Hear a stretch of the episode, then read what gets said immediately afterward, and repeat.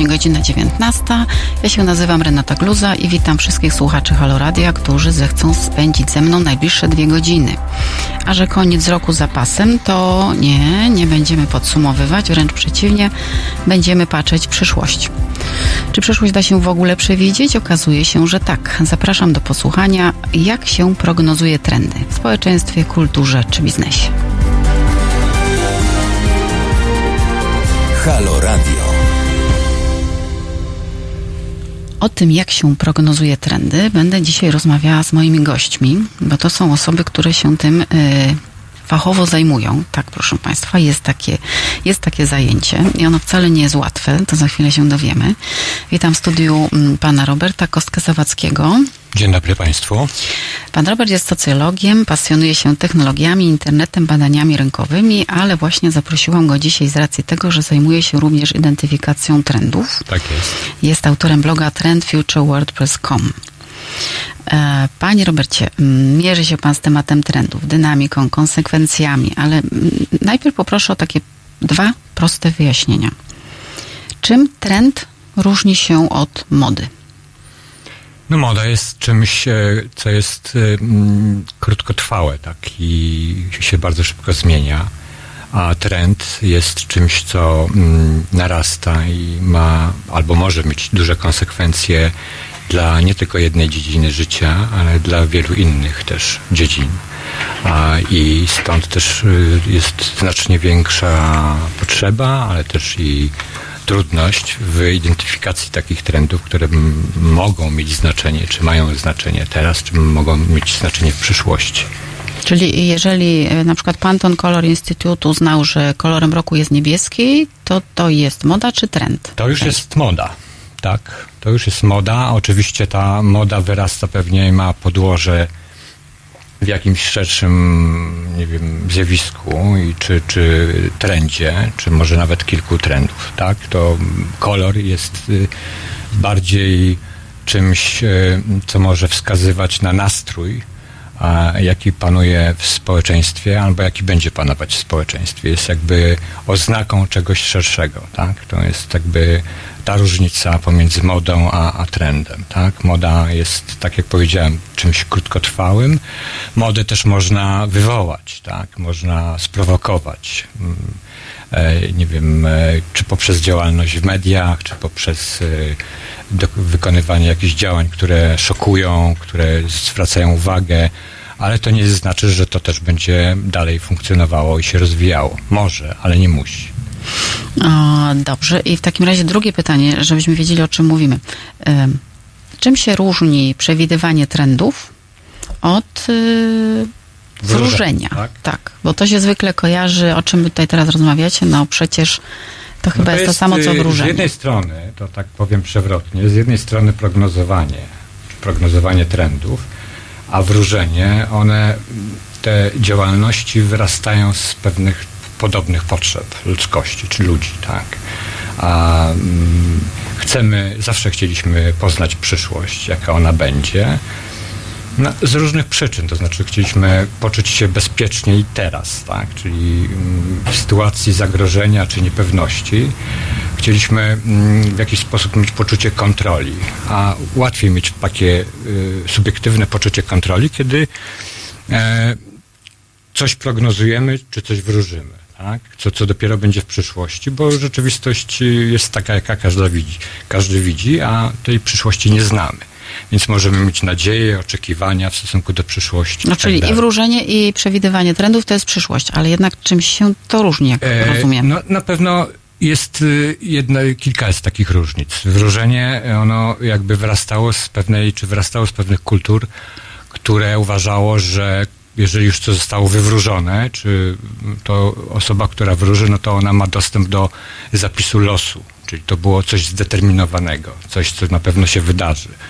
No to to jest na przykład taka historia, o Edypie, tak? Czyli ludzie jakby e, postaci w tej historii e, do, dowiedzieli się o pewnych wróżbach i postępowali tak, aby uniknąć tych wróżb, albo próbowali uniknąć, a i tak ta rzeczywistość, ta historia się tak potoczyła, jak się miała potoczyć. W przypadku prognozowania trendów my raczej stoimy na mm, stanowisku, że tej przyszłości się tak nie da przewidzieć. Czyli nie ma pan dostępu do losu? Nie mam Oj, dostępu szkoda. do losu i to mhm. raczej jest y, bardziej szereg różnych metod y, naukowych albo badawczych, albo też szereg y, nie wiem, ćwiczeń czy zadań myślowych. My próbujemy w jakiś sposób przygotować się na tą przyszłość różnymi sposobami, różnymi metodami, ale my z góry wiemy, że tej przyszłości się raczej nie da przewidzieć. Tak? My, my bardziej a, zachowujemy się, czy próbujemy zrobić coś takiego, jak ktoś wyjeżdża do a, e, nieznanego mu kraju tak? i on łat, wiadomo, że łatwiej y, będzie mu się tam poruszać, kiedy on się dowie coś na temat tego kraju, co tam się dzieje, jaka jest tam kultura, jacy są ludzie i nawet y, jeśli nie, nie jest w stanie, czy wszystkiego nie przewidzi, no to już będzie miał lepszy bagaż, tak? Jakby lepszy background do przewidywania, czy przewidzenia tego, co tam się może zdarzyć, tak? I będzie się czuł też automatycznie bezpiecznie jadąc tam. To samo robimy w momencie, kiedy prognozujemy przyszłość, czy, czy firmy, które zajmują się prognozowaniem przyszłości. A właśnie, weszliśmy na temat firm, bo proszę Państwa, są firmy, które się zajmują y, prognozowaniem przyszłości. To wręcz jest taka konkretna branża. Gdzieś wyczytałam, że jej wartość to jest 36 miliardów no, dolarów. Tak się szacuje, tak. tak, tak się może szacuje. już nawet... Y, mhm. Czyli, czyli, czyli to jest właściwie biznes, tak? To jest biznes, tak. To jest biznes. On się zaczął rozwijać, y, no, można powiedzieć, tak yy, żywiołowo w latach 90. E, w Stanach Zjednoczonych gdzie firmy badawcze, które i nadal oczywiście istnieją firmy badawcze, które badają rynek, ale szybkość zmian powodowała to, że badania e, dawały wnioski, które po pewnym czasie stawały się nieaktualne już, tak, że ta rzeczywistość zmieniała się tak szybko, że należało jakby zmienić podejście i pojawiły się takie firmy jak Luk, e, Sputnik, to były jedne z tych takich pierwszych firm, które mocno były na początku osadzone w modzie właśnie, czyli takich zmian w przemyśle odzieżowym i tak dalej.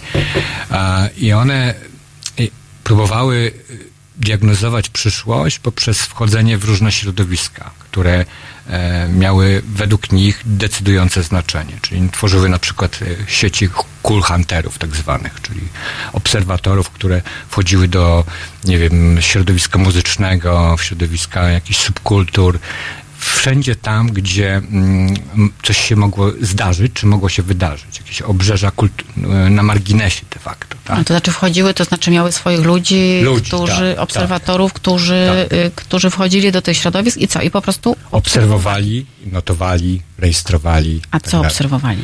Nie wiem, jak ludzie się ubierają, jak mhm. się do siebie odnoszą, jakiej muzyki słuchają, tak? E, to było właśnie tak, jak mówię, gdzieś na marginesie. To nie było centrum kultury, czy w mainstreamie, to dopiero się gdzieś tam działo na obrzeżach, nie wiem, nawet dzielnic, tak? To taka znana historia między innymi sukcesu firmy Nike, który mm, wysyłał również obserwatorów swoich i patrzył na, nie wiem, mieszkańców suburbii, czy też jakichś dzielnic nawet biedy w Stanach Zjednoczonych, gdzie tworzyła się na przykład muzyka rap i tam e, pytał tych ludzi, jakie buty noszą, jakie by chcieli nosić buty i tak dalej. Tak, na bazie tego e, próbował również im oferować swoje obuwie.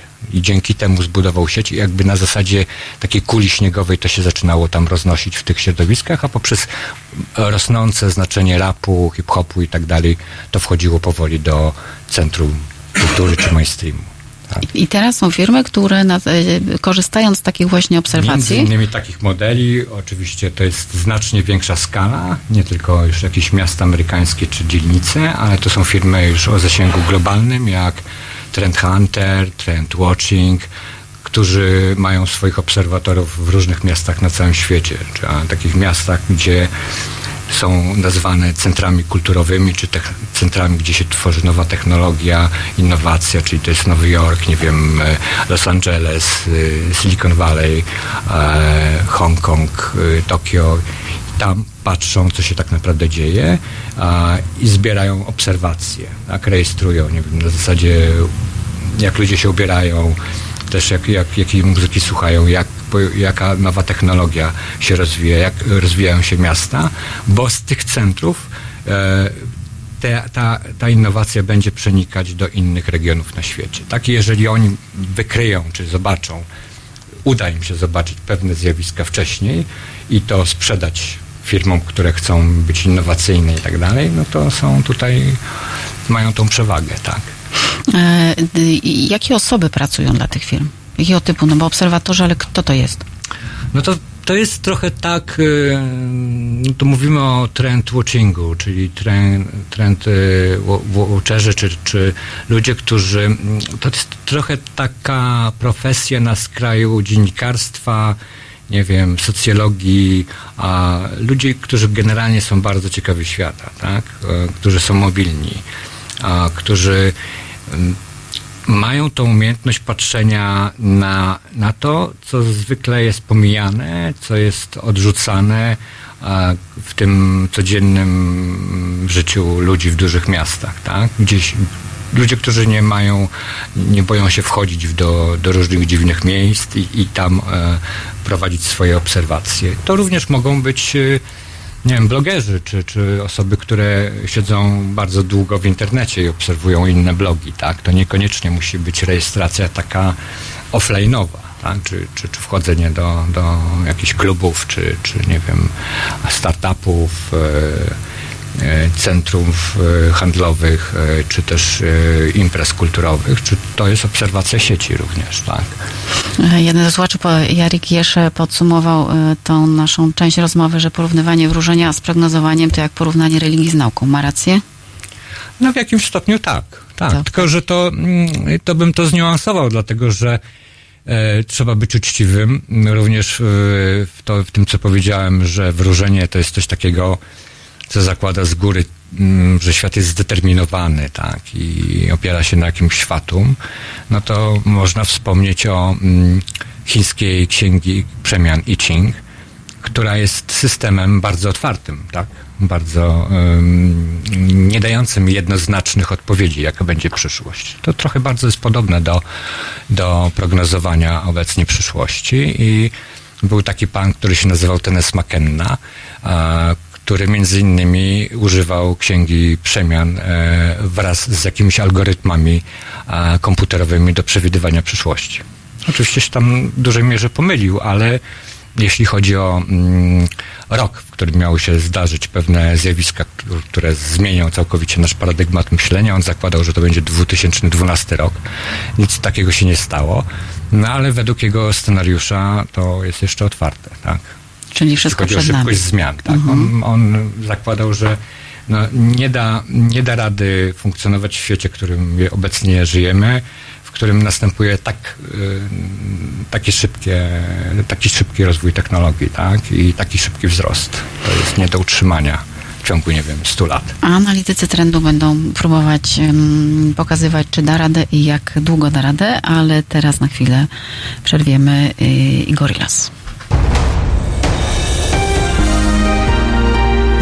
W niedzielę po kościele. Od 19 do 21 publicysta i wydawca Marcin Celiński będzie sumować tydzień wraz z gośćmi w studio i z Państwem. 19.21. www.halo.radio. Słuchaj na żywo, a potem z podcastów.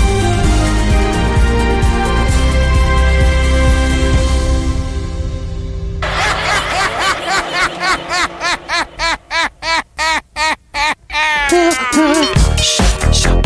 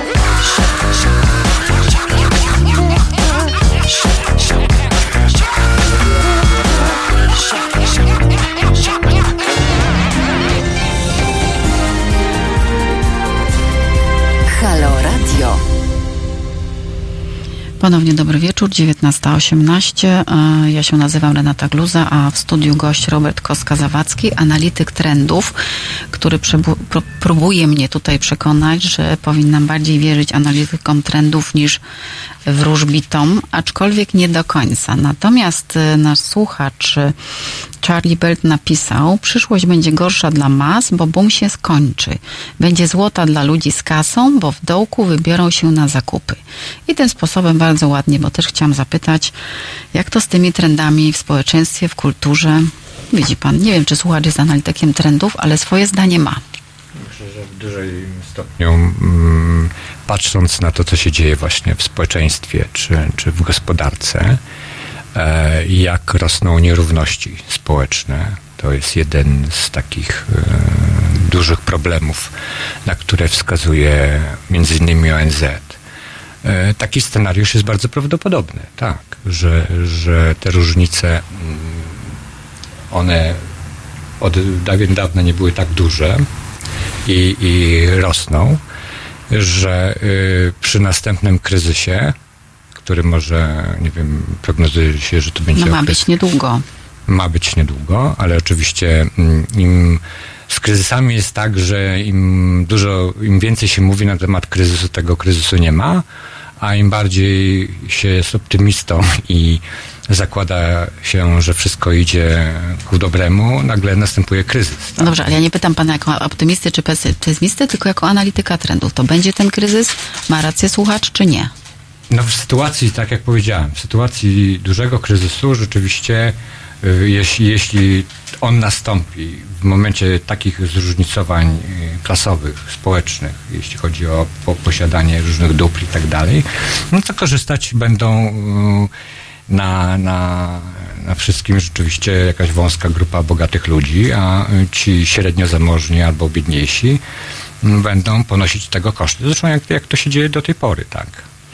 E, trendy w kulturze, w społeczeństwie, na, na jakiej podstawie e, się je przewiduje? Pan by je przewidywał, gdyby dostał pan takie zlecenie? Oj, to jest, to jest cały szereg różnych e, metod, tak. I na przykład? Między innymi mm, praca e, osób, które się zajmują prognozowaniem przyszłości, czy to się nazywa trend watcherów, czy trend researcherów, e, polega na tym, że mm, ich zadaniem jest obserwacja różnych dziedzin życia.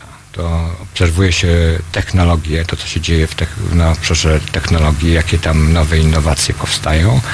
Obserwuje się, jaka jest sytuacja w gospodarce.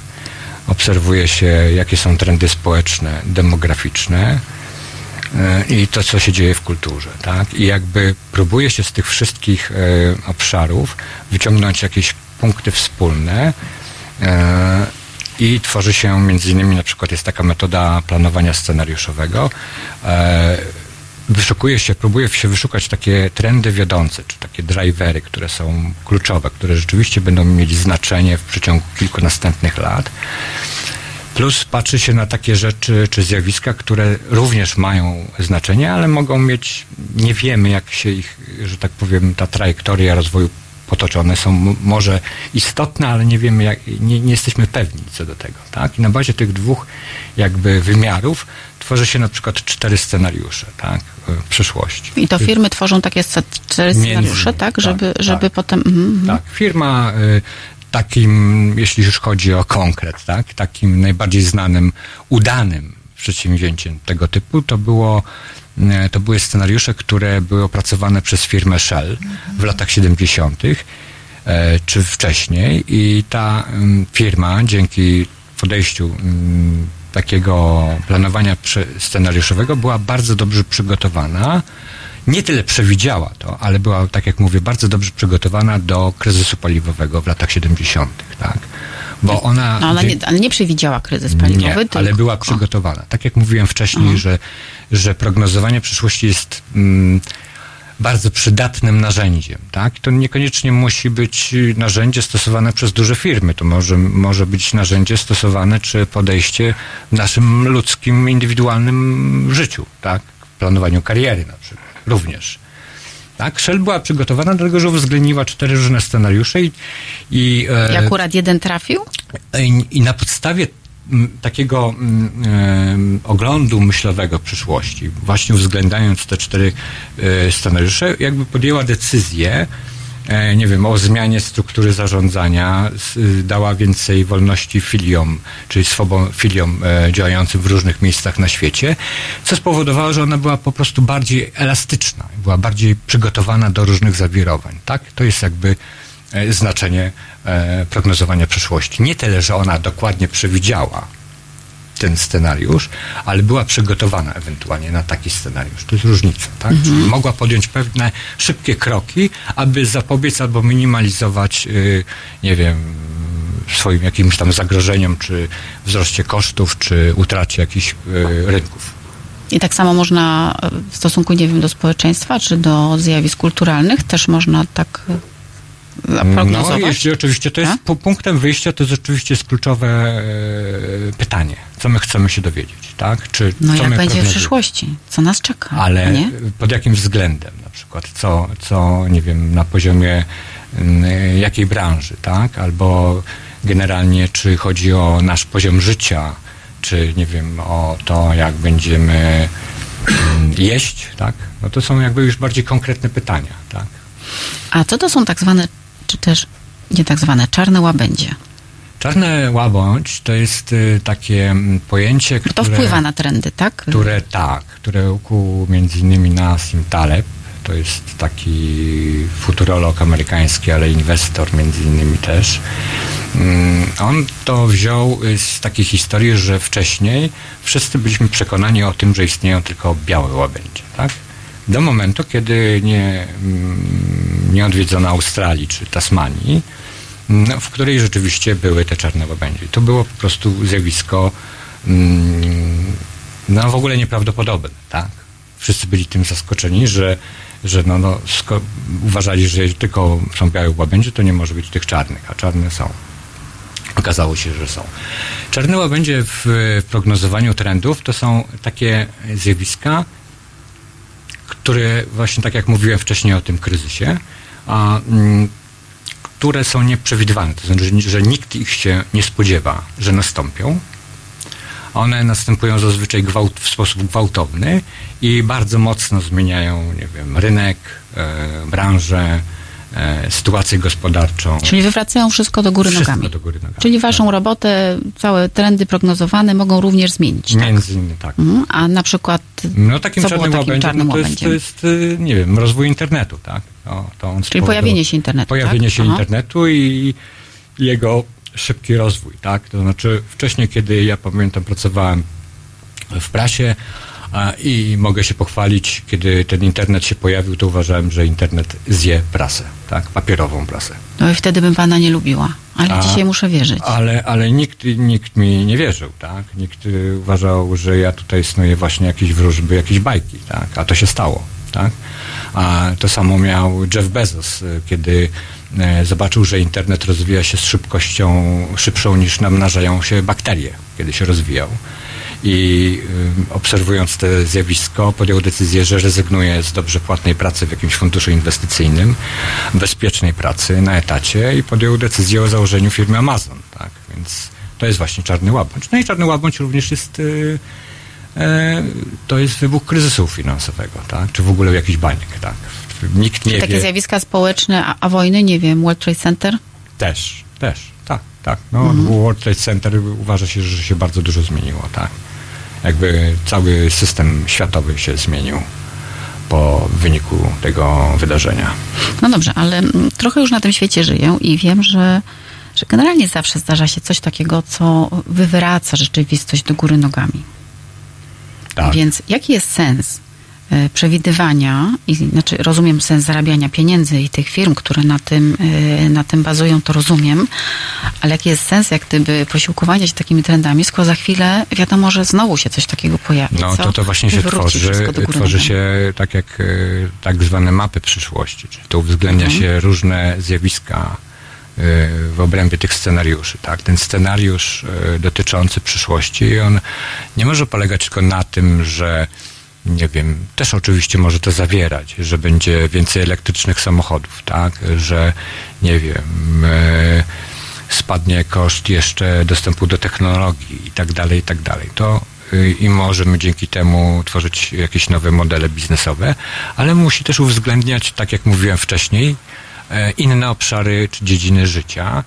No na przykład takie, że wszystko pięknie może się rozwijać, ale co my zrobimy w sytuacji, kiedy właśnie, nie wiem, mm, e, wybuchnie wojna w Syrii, tak? Czy ona już tam się toczy, ale jej konsekwencje będą na tyle duże, że, nie wiem, wzrośnie y, liczba imigrantów znowu, tak? W Europie. Czy my jesteśmy do tego przygotowani, biorąc pod uwagę ten cały nasz optymistyczny scenariusz rozwoju na przykład rynku e, samochodów elektrycznych, tak, w Europie. No tak. W To- tej sytuacji one już nasze... będą mało przydatne wtedy. Tak, tak. No, w tej sytuacji nasze działania muszą być w jakiś sposób albo e, Czyli trzeba wystawione... mieć cztery scenariusze na te tak, samochody, tak, jak tak, rozumiem. tak. Oj, to się już coś nauczyłam. E, A za chwilę dołączy do nas e, trend watcher, a raczej trend watcherka, czyli osoba, która również zawodowo się tym zajmuje na co dzień. E, Zawód bardzo ciekawy, mam nadzieję się więcej o nim dowiedzieć, ale na razie ma nam coś do powiedzenia Nergal, a potem Bruce Springsteen. Halo Radio. Witajcie z tej strony Adam Nergaldarski. Jestem w Halo Radio. To jedyny tego typu projekt w Polsce. Istnieje dzięki naszym wpłatom. Dlatego warto go wspierać. Powodzenia. www.halo.radio ukośnik SOS.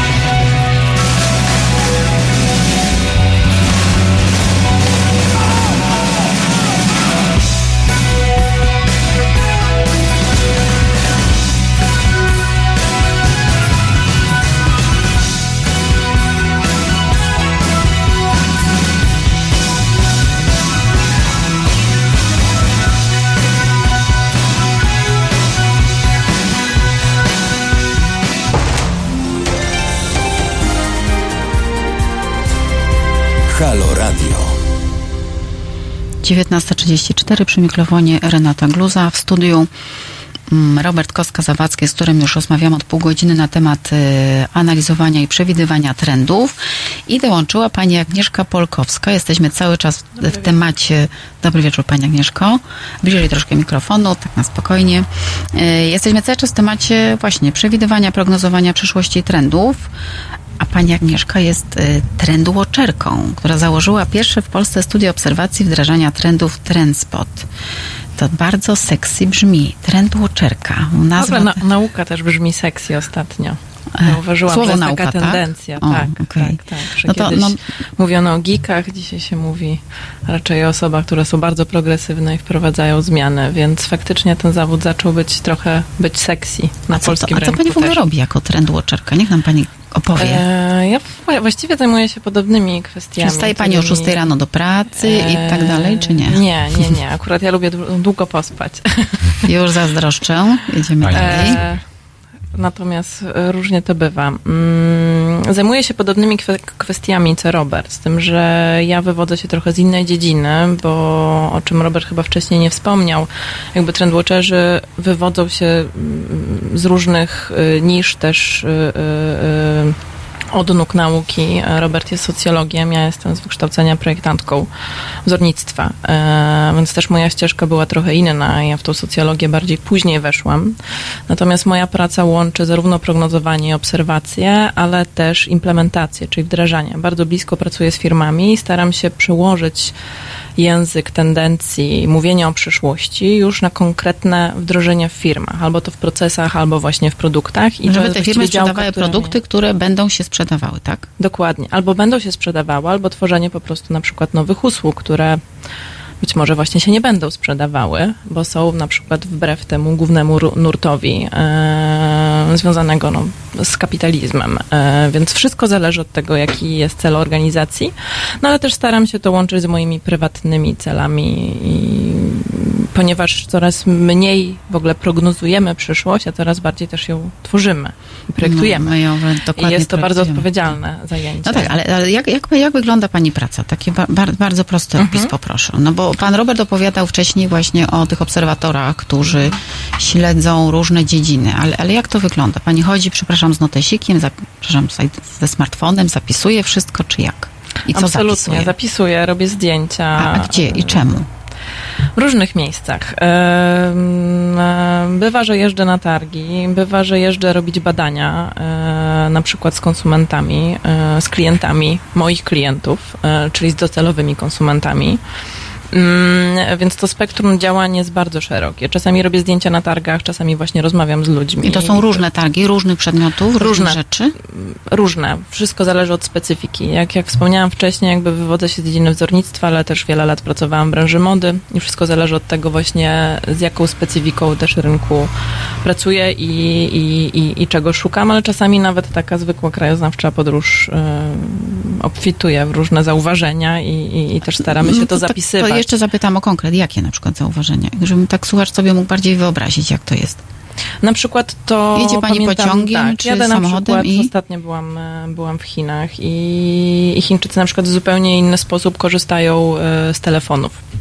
Absolutnie inaczej to robią, e, nagrywają wszystkie wiadomości i właściwie nic nie piszą, nie używają jakby takiego interfejsu, jakiego my używamy na tych smartfonach, czyli już nie piszą wiadomości, tylko wszystko nagrywają. Więc to też jest takie istotne zauważenie o tym, jak, jak ten naród się, się komunikuje, a wiemy, że zaraz będzie największą gospodarką światową, więc musimy to brać pod uwagę. Zresztą w Chinach też zrodził się na przykład boom na smartfony, co przegapiła swojego czasu Nokia, która robiła tam na przykład badania jakościowe i badania jakościowe pokazały, że że pojawiają się tam nowe urządzenia, które mają inny interfejs, inny od klasycznego telefonu właśnie z, z przyciskami, jak to, jak to miało miejsce w takich bardziej analogowych telefonach.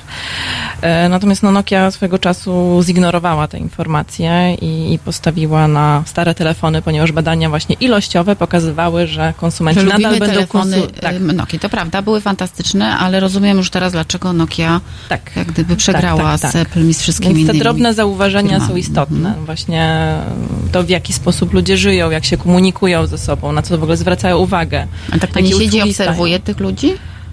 Korzystam, handlowych? korzystam. Nie tylko w centrach handlowych, e, ale też po prostu trzeba się czasami zgubić na ulicy i, i wejść czasami w takie mniej popularne zaułki. Robert wspominał, e, słyszałam w pierwszej części właśnie o też takich ośrodkach, które są gdzieś tam trendotwórcze, czyli dużych miastach, ale często też te trendy rodzą się na suburbiach, tam gdzie mamy jakieś ograniczenia, gdzie są duże bariery i ludzie, żeby sobie radzić z tymi barierami, tworzą jakieś innowacje. E, Więc czasami warto się zgubić w takim mniej popularnym miejscu i czasami jest to Prostu, co Warszawą. ludzie tam sobie wymyślili pod tą Warszawą, tak? Ja mogę dokładnie. podać taki No. przykład. E, To była sytuacja jeszcze właśnie przed kryzysem w 2008 roku czy 2007. Był taki amerykański fotograf Todd, e, który mm, realizował któryś tam swój, on nie był trendwatcherem, tak? Ale to potem te jego zdjęcia zostały upublicznione.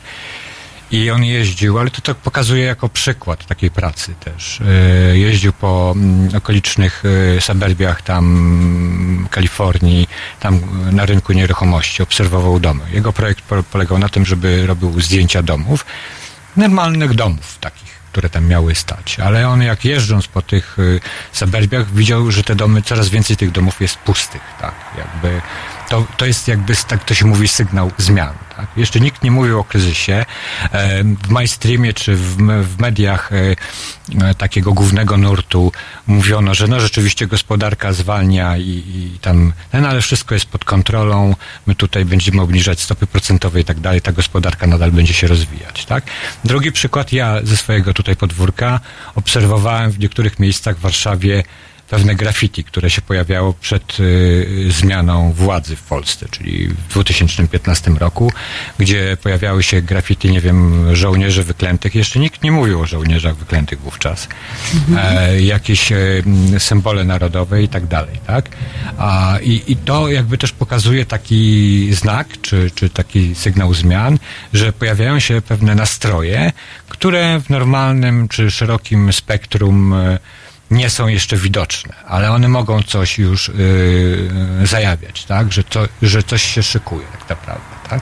Z kolei była taka angielska, czy jest dziennikarka, która napisała znaną e, książkę e, Złotogłupców i ona e, była dziennikarką finansową i również mówi się, uważa się, że była mm, jakby zdolna, czy ona już przewidywała ten kryzys w 2008 roku i ona z kolei odwrotnie, to znaczy nie patrzyła na to, co się dzieje, czy co się pojawia, o czym się mówi, tylko próbowała sobie myślowo w jakiś sposób uporządkować ten materiał, który zbiera i zobaczyć, o czym się nie mówi.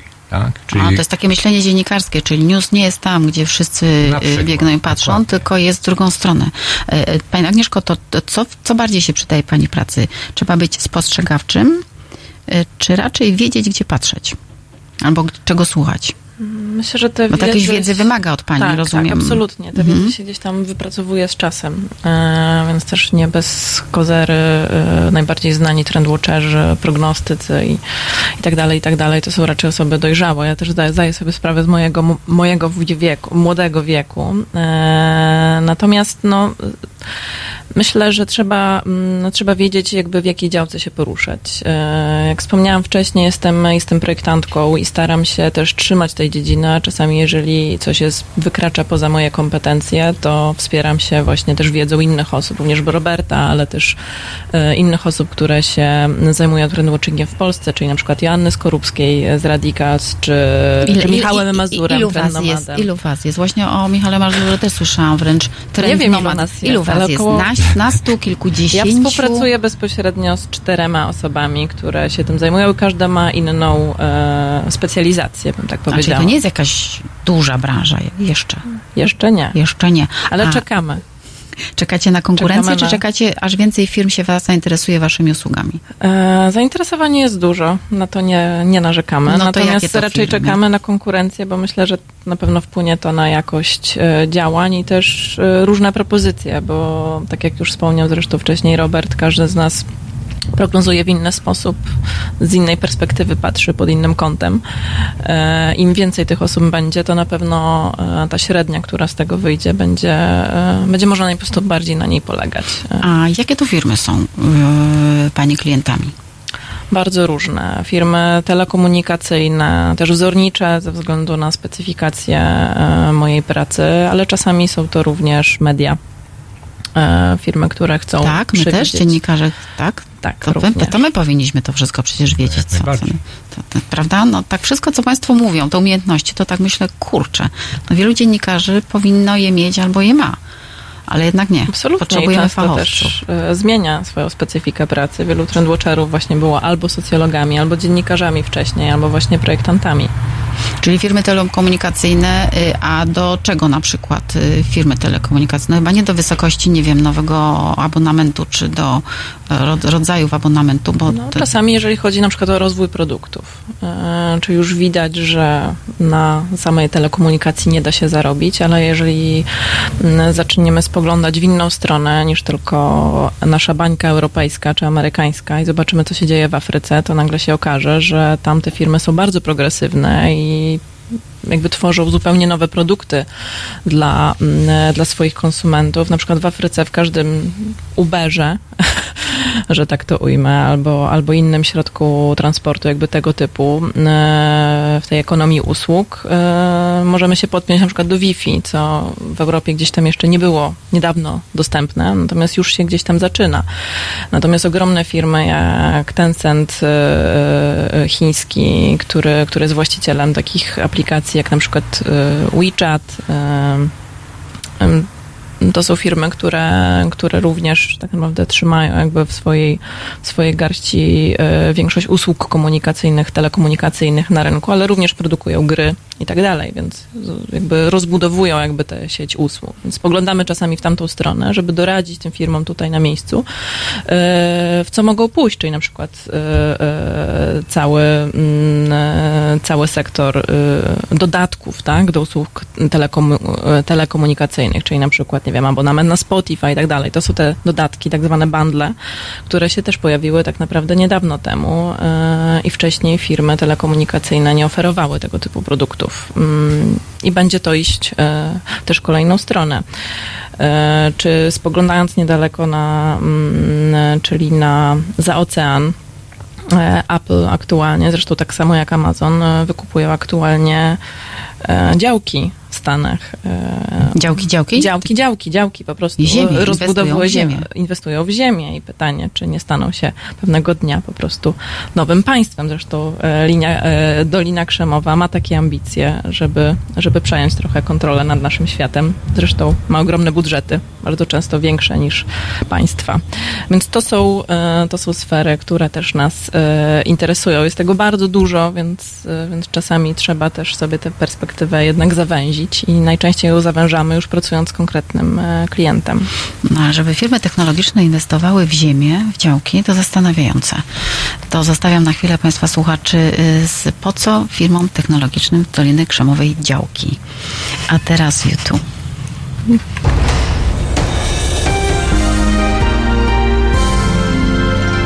Dziś. Od 21 do 23 telefony od Państwa odbiera Wojtek Krzyżaniak. Rozmowa, dialog, zrozumienie i żadnej agresji. 21-23. www.halo.radio. Słuchaj na żywo, a potem z podcastów.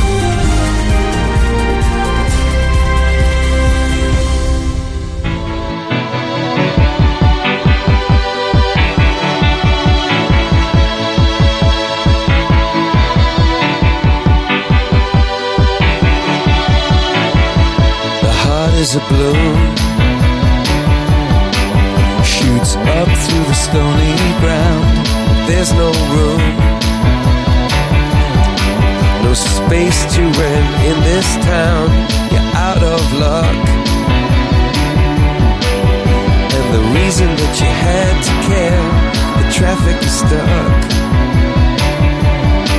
And you're not moving anywhere.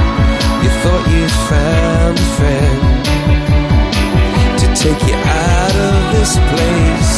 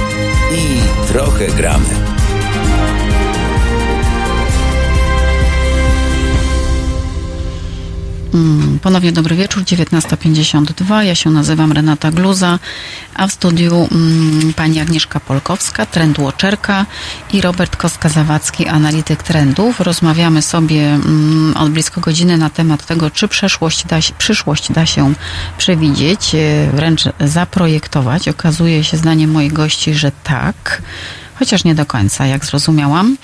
Mm, Kto nie słucha od początku, zachęcam do odsłuchiwania mm, audycji y, w podcastach, które są dostępne na wielu platformach.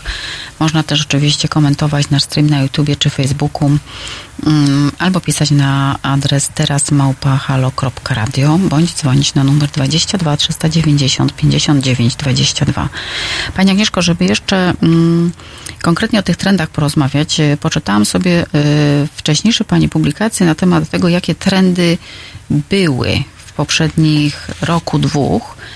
Mm, I wskazywała Pani na przykład taki trend jak ekonomię współdzielenia, czyli Uber, Airbnb czy nawet Facebook. Potrzebę transparentności, że konsumenci chcą dzisiaj wiedzieć, y, kim firma pracuje, czy w warunkach etycznych, czy nie zatrudnia dzieci, i czy to jest eko, bardzo eko, stawia na ekologię, czy nie. Nomadyzm, czyli to, że podróżowanie, podróżowanie będzie połączone też z pracą zawodową, między innymi, czy polaryzację. Jak sobie poczytałam te trendy i myślę, kurczę, no, no bo to są takie zjawiska dla mnie, która nie zajmuje się tym zawodowo, ja to postrzegam jako zjawiska, które są wynikiem czegoś. Czyli, że najpierw był Facebook i nauczył nas, że można się dzielić najbardziej prywatnymi sprawami, a potem założyciel Ubera czy Airbnb wpadli na to, że można się też dzielić dobrami. Absolutnie. Natomiast e, wynika to z jednej bardzo istotnej bariery, czyli z ograniczonych zasobów. Prawda jest taka, że współdzielenie, współ- współdzielenie istniało już dużo wcześniej, nawet w Polsce zresztą, jak e, polscy rolnicy kiedyś na przykład współdzielili maszyny e, rolnicze. Oczywiście. Dopiero później e, dorobili się też takich majątków, że mogli sobie osobno jakby zainwestować w tego typu sprzęt. Ale to w- wynikało najzwyczajniej e, w świecie z tego, że po prostu właśnie mieli, mm, mieli ograniczone zasoby. I teraz mamy taką dosyć wyjątkową sytuację, zwłaszcza w kontekście pokolenia milenialsów, ponieważ między innymi przez kryzys w 2008 roku finansowy jest to pierwsze mm, biedniejsze pokolenie od poprzednich. E, I milenialsi, aby konsumować i żyć w podobny sposób, e, w jaki żyli ich rodzice, e, muszą współdzielić po prostu zarówno produkty, jak i usługi. I to jest jeden czynnik. Drugi czynnik jest związany z jakąś taką świadomością ekologiczną i tego, że, że mielimy ogromne ilości po prostu produktów. E, Bardzo często je wyrzucamy, natomiast jesteśmy w stanie je po prostu współdzielić i, i gdzieś tam przedłużać tę żywotność e, życia produktów. Więc e, tutaj głównie zawsze takimi czynnikami jest jakaś bariera, która nas popycha do czegoś. Więc Facebook był po prostu też sygnałem zmiany, albo po prostu już jakimś efektem tej dziejącej się tendencji. Natomiast myślę, że też bardzo ciekawą tendencją, zresztą, którą prognozowałam, ale która tak naprawdę nadal trwa, bo my tak bardzo się lubimy przyczepić do tych e, labelek do jednego roku, czasami sezonów, zwłaszcza w branży mody, a prawda jest taka, że te trendy to są przede wszystkim procesy, tak? I one bardzo często mutują, zmieniają się. My nadajemy im jakieś takie modne nazwy, buzzwordy, które potem krążą po internecie, ale prawda jest taka, że polaryza- e, polaryzacja nadal się dzieje i zaraz... No właśnie, ja bym tego nie nazwała trendem, właściwie zjawiskiem społecznym, nie, nie, nie wiem, tak, ogromną tak, zmianą tak. na świecie. E, że gdzieś tam ten środek e, pozostaje powoli, znaczy zostaje rozmyty, natomiast e, te dwa bieguny rosną w siłę. I na przykład w kontekście internetu myślę, że, że, że to jest coś, zjawisko, które zauważamy ostatnio bardzo często, czyli z jednej strony ta digitalizacja, cyfryzacja wszystkiego, mówimy nawet o zjawisku digital, czyli połączenie tego, tej fizyczności i właśnie tego, tej cyfrowości. I to jest e, e, jakby jedna strona, natomiast druga jest związana z takim ekstremalnym analogiem, czyli po prostu uciekamy czasami nawet do lasu, żeby od tej technologii się odciąć. E, I tą polaryzację można przenieść też oczywiście też na trendy estetyczne, czyli z jednej strony mamy maksymalizm, ale z drugiej strony jakieś takie totalne ograniczanie się. E, Więc ta polaryzacja mm, jest z nami cały czas e, i ma różny wymiar po prostu. A tej godzinie nie zdążyłam Was już zapytać o, o to, co mnie najbardziej interesuje, czyli te trendy na 2020. Wprawdzie powiedziała Pani, że oczywiście trend nie obowiązuje mm, przez jeden rok, ale mnie najbardziej interesuje to oczywiście, co jest najbliżej. E, Na koniec tylko zacytuję, Sinsul Złoty napisał, zanim wypaczą trendy, sieć korporacyjna już jest zarzucona. Moja córka takimi rzeczami się zajmuje, czyli nasi słuchacze gdzieś blisko trend e, watcherów również są. Dziękujemy za tę pierwszą godzinę. Wracamy do tematu za niedługo. Halo Radio. Nazywam się Adam Bodnar, pełnię funkcję Rzecznika Praw Obywatelskich. Szanowni Państwo, zachęcam Państwa do wspierania Halo Radio. Każda złotówka się liczy, każda wpłata, darowizna, stałe zlecenie na koncie. Ja również co miesiąc wspieram Halo Radio. Zachęcam Państwa również do tego samego. www.halo.radio ukośnik SOS.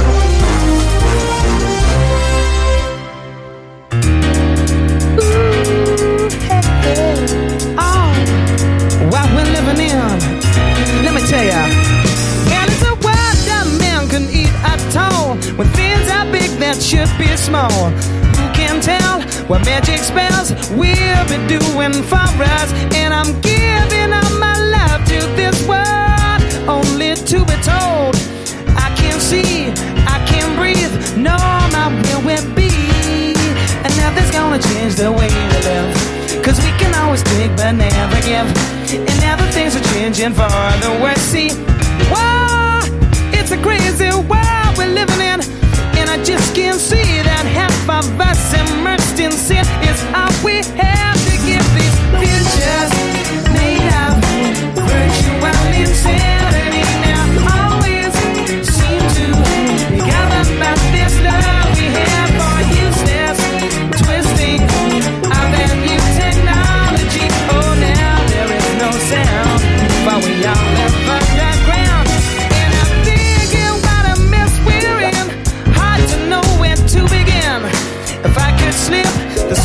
of earth the man has made, and now every mother can choose the color of her child. That's not nature's way. Well, that's what they said yesterday. There's nothing left to do but pray. I think it's time to find a new religion.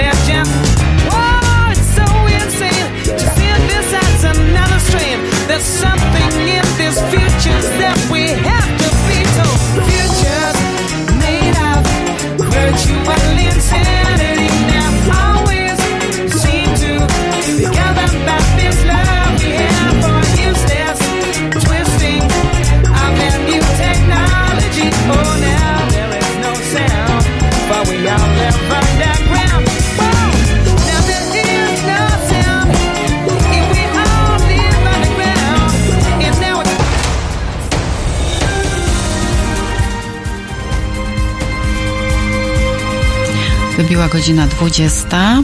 Ja się nazywam Renata Gluza. Mm, Dziękuję serdecznie słuchaczom, którzy ze mną zostali. Witam tych, którzy dołączyli. I będziemy dalej rozmawiać o tym, czy przyszłość da się przewidzieć, na czym polega prognozowanie trendów i kto się tym zajmuje.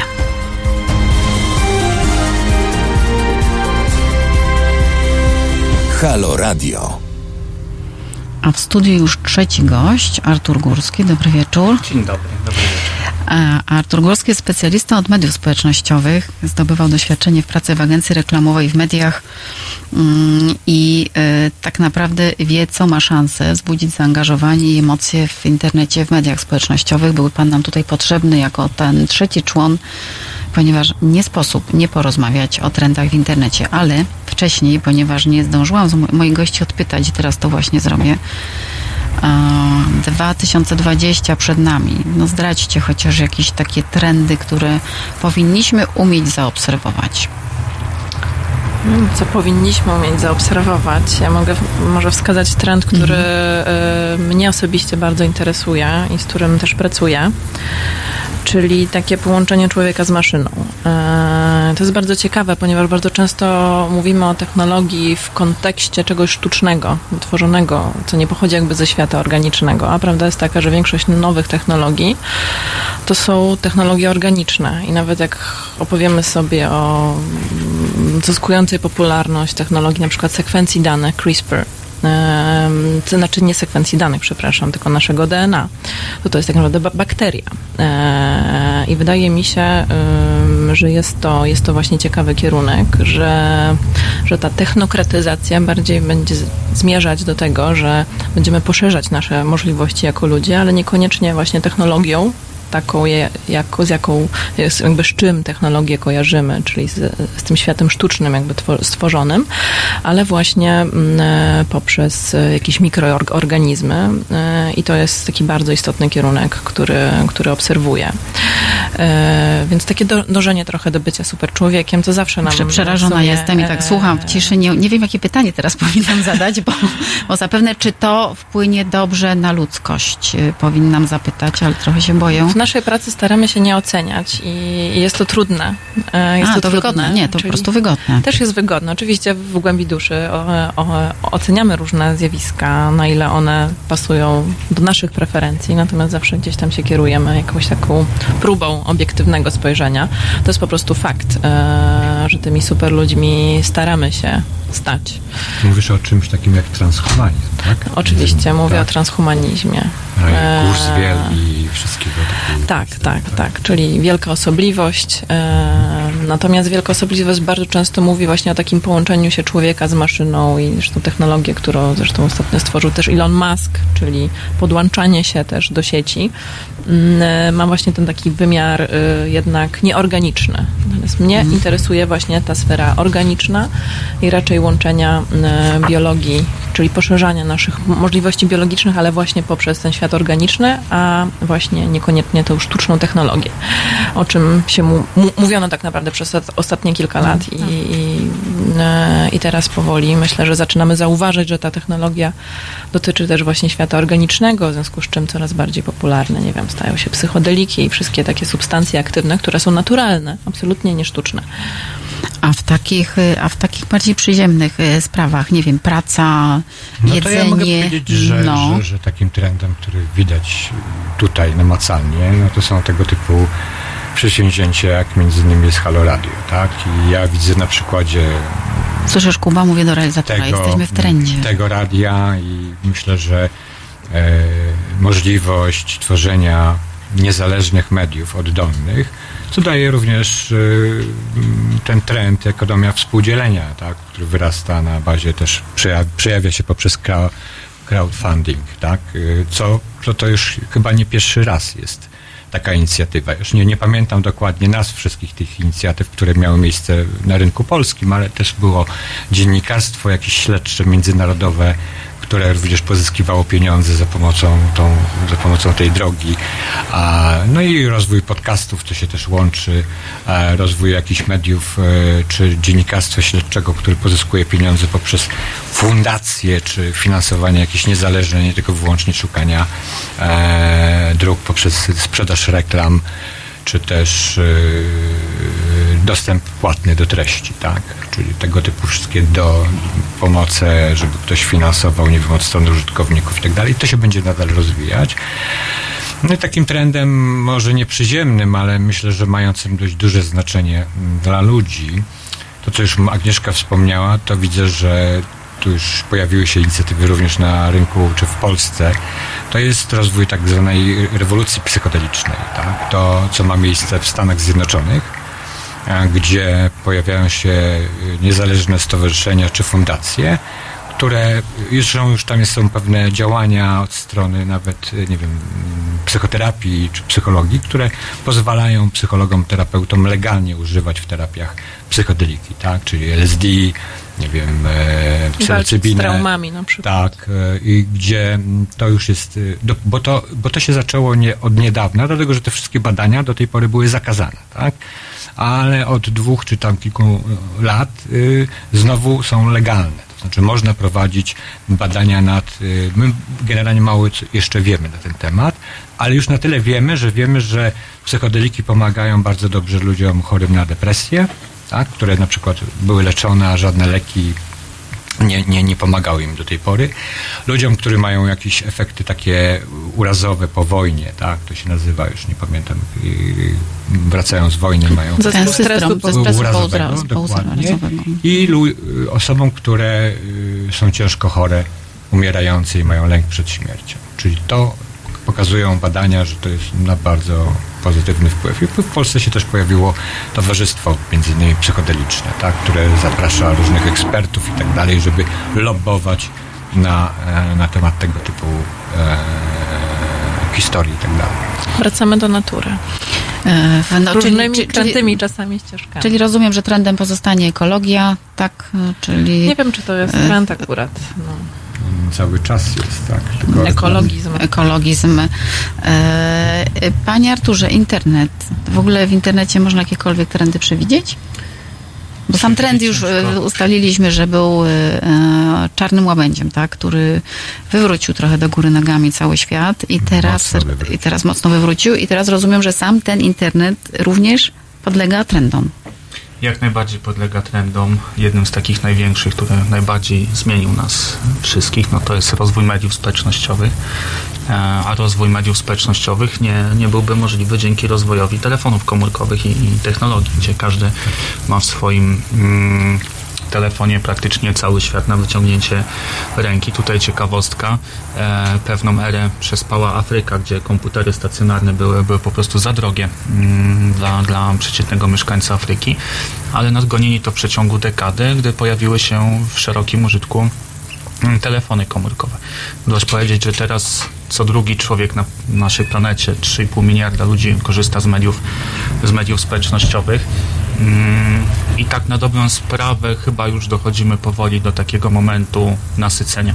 Jest pewien taki cykl, nie wiem, czy się ze mną tutaj zgodzicie, e, gdzie każda nowa technologia, każdy nowy produkt mm, przechodzi przez pewne swoje fazy. Pierwsza faza, na przykład jak był samochód, to wszyscy jeździli samochodem, bo to była radość. Jeździliśmy, no i tak powstał przewodnik Michelin, mm, najbardziej popularny i ekskluzywny e, raport dotyczący najlepszych restauracji, tak, bo pierwsi Francuzi jeździli, jeździli po mm, po Francji i myślałem wpadł, żeby na pomysł, żeby zrobić przewodnik, tak? I, i, z, I przy okazji zamieścić miejsca, gdzie można opony w tych samochodach wymienić i po 100 latach później mamy najbardziej renomowany przewodnik kulinarny na świecie, tak? Czyli los bywa tutaj bardzo mm, przewrotny. I jednym z takich trendów jest to, że też właśnie mm, później te samochody były używane coraz bardziej do takich praktycznych celów, e, czy to gospodarki, ludzie zauważyli jakieś inne też e, funkcje. To samo było z telefonami komórkowymi, z telefonami w ogóle stacjonarnymi. Dzwoniliśmy, jeszcze pamiętam jak przez mgłę pierwszy telefon stacjonarny w domu zakładany, że obdzwaniało się całą rodzinę. Tak, że mamy telefon. Się, tak, że mamy telefon też to. I, I to samo jest trochę z mediami społecznościowymi. Mm, Dwa dni temu Facebook mi przypomniał, że to już jest moja dekada, od kiedy mam założone konto, więc e, coś troszeczkę te nasze pokolenie obecne, mm, które zaczynało, które się uczyło mediów społecznościowych, które wchodziło w nie, jak już było świadome jakichś tam swoich wartości, gdzie miało swój system wartości e, gotowy, mm, będzie powoli poszukiwało zdecydowanie detoksu, jeśli chodzi o, o media społecznościowe. E, co innego, i to też jest e, olbrzymie wyzwanie dla, dla wszystkich futurologów, trendwatcherów, mamy nowe pokolenie, które rodzi się już z telefonem w dłoni. Oni nie znają Świata tak bez na dobrą telefonu. sprawę, tak, oni nie znają świata bez internetu. Dla nich internet jest czymś jak, jak powietrze, jak jedzenie, jak tlen, tak? E, gdy się im powie, że o 20 lat temu nie było internetu, albo trzeba było się przez takie śmieszne pudełeczko łączyć, które śmieszne dźwięki wydawało. Dla nich to jest jakiś abstrakcyjny w ogóle koncept. I teraz jak pogodzić tę, tę, tę zmianę pokoleniową, tak? jeśli chodzi o, o sposób wykorzystania mediów społecznościowych, e, jak kolejne pokolenia to wykorzystują, w jaki sposób.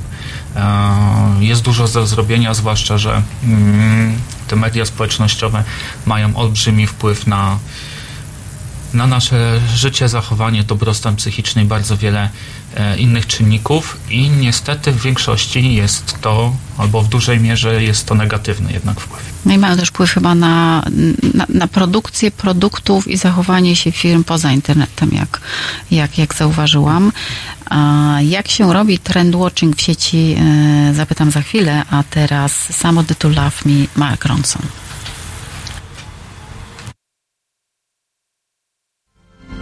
we wtorek. Między 19 a 21 reżyser i aktywista obywatelski Bart Staszewski oraz cała gama tematów pod hasłem Prawa osób LGBT. 19.21 www.halo.radio. Słuchaj na żywo, a potem z podcastów.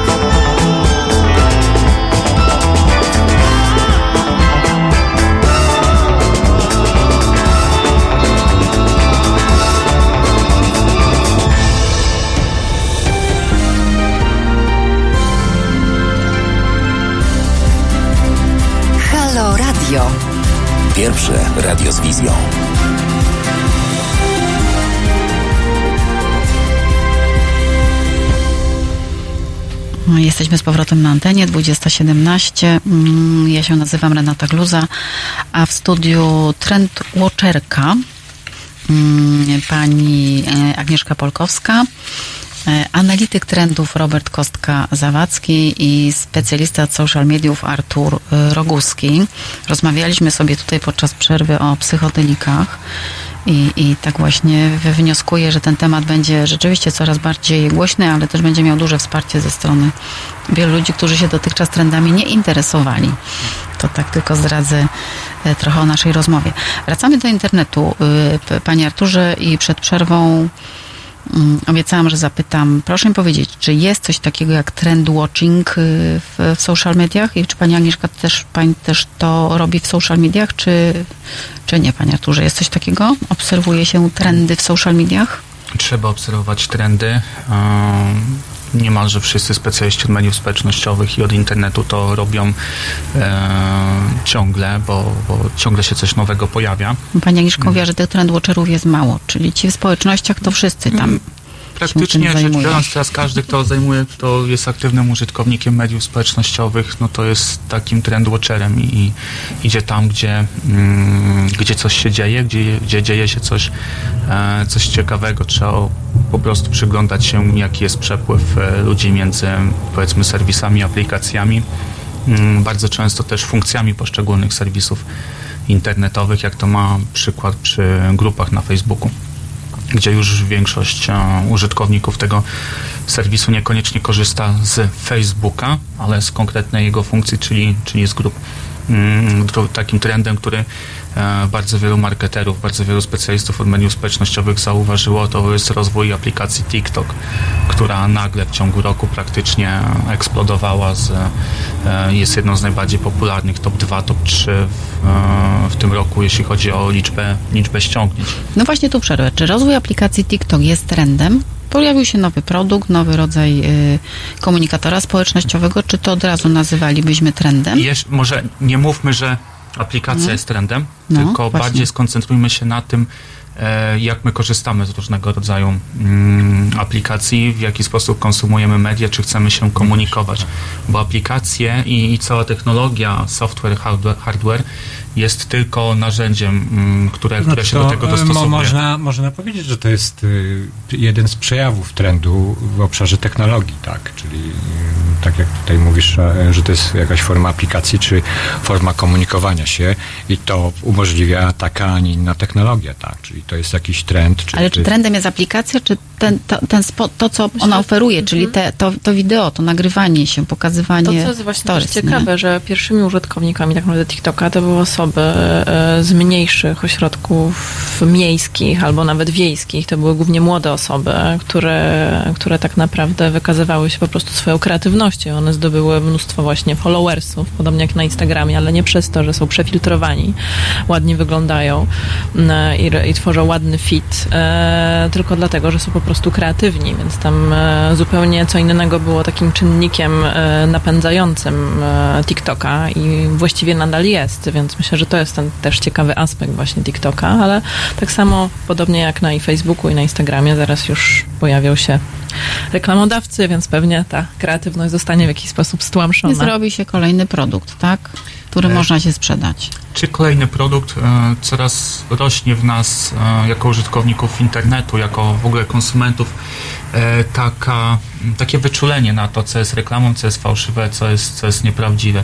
Mm, To już dla- jest trend, to by mnie cieszył. Ten trend wydaje mi się być pozytywny. Uczymy się, cały czas e, uczymy się coraz bardziej mediów społecznościowych. Wiadomo, czy, czy internetu. Są osoby, które z jakichś tam względów, to już ostatni tacy maruderzy, mm, którzy dopiero dołączają do, do cyfrowego świata i oni też muszą mieć czasami kilka miesięcy, czasami parę lat, żeby się pewnych rzeczy nie, nie nauczyć, czego nie robić, co robić, typu e, udostępnij na Facebooku i, i wygrasz telefon komórkowy, tak, czy jakichś fejkowych konkursów. Oni jeszcze tego nie wiedzieli e, i, i my już ci, co już w mediach społecznościowych i w internecie są dostępni od x lat, e, znają wiele mechanizmów, jak to działa, potrafią się coraz sprawniej, już bardzo sprawnie w tym poruszać. E, i przede wszystkim bardzo łatwo wy, wyczuwają fałsz e, czy, czy nieszczerość.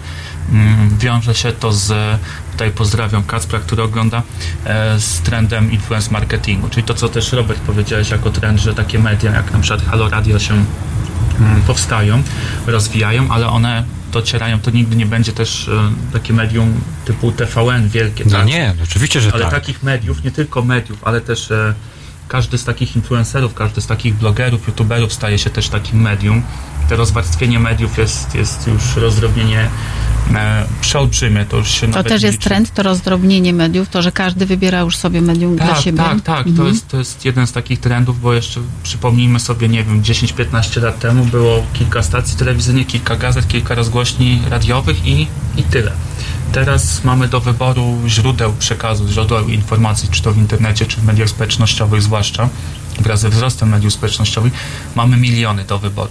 No tak, tylko że tutaj należy y, rozróżnić jedna, je- je- jedną rzecz. To znaczy, rzeczywiście mamy inflację, e, nie wiem, treści, przekazów i tak dalej, ale z drugiej strony mamy konsolidację mediów, tak? Czyli w Stanach Zjednoczonych, tak jak mówisz, to było raczej w latach 70. było, nie wiem, 10 tysięcy stacji radiowych, a po wprowadzeniu tak zwanej deregulacji za Reagana, czyli możliwości dowolnego łączenia się albo sprzedaży udziałów i tak dalej, mediów, pojawiły się, nie wiem, pięć czy sześć dużych firm, które skoncentrowały ten rynek w swoich rękach. I oczywiście nadal mamy bardzo dużo stacji mm, radiowych, z tym, że ta treść jest powoli kontrolowana przez wąską grupę posiadaczy. To, to samo się dzieje w internecie. No to tak? samo jest I- też w Polsce, bo z dużych mediów też już jest konsolidacja Tak, i mamy dużo kanałów, ale część z nich należy, nie wiem, do Jeśli TVN, mówi się o do trendach Polsatu, w nie? internecie na 2020 rok, no to mówi się o takim trendzie, mm, mało jeszcze zauważanym, że y, w coraz większym stopniu to, co będzie wyszukiwane w wyszukiwarce Google, będzie należało do Google. Czyli jakby rzeczywiście różnego typu strony, media, e, firmy będą albo własnością Google czy Facebooka, chociaż to jest konkurencyjne medium, czy też miało wpływ te Google na te firmy, tak? Czyli jakby całe SEO i tak dalej będzie musiało być zmieniane pod tym kątem. Tak? Czyli to, to, to, To są druga ciekawa dwie- perspektywa, bo my żyjemy w swojej europejsko-amerykańskiej bańce, a na przykład takie Chiny Google nie mają. No E, właśnie, I tam się jest wydaje tak, zupełnie że to cały świat, ten tak krajobraz naprawdę. technologiczny. No i pytanie tak naprawdę, co wygra, tak? Ponieważ, jak wspomniałam wcześniej, Chiny są e, bardzo szybko rozwijającą się gospodarką i zaraz zaczną mieć wpływ na to też, być może jak my będziemy konsumować te media.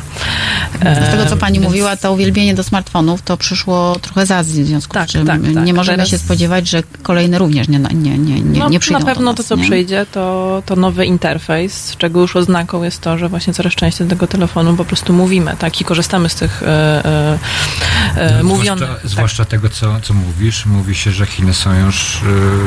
Yy, uważa się tak, że Chiny są już przed Stanami Zjednoczonymi albo za chwilę będą, jeśli chodzi o badania nad sztuczną inteligencją. tak, zresztą Amerykanie robią tam badania właśnie na sztuczną inteligencję w Chinach. A co było w tym roku takim zaskakującym trendem w, w social mediach, pa- panie Arturze? Czy zaskakujący? Myślę, że. Coś, czego pan nie przewidział.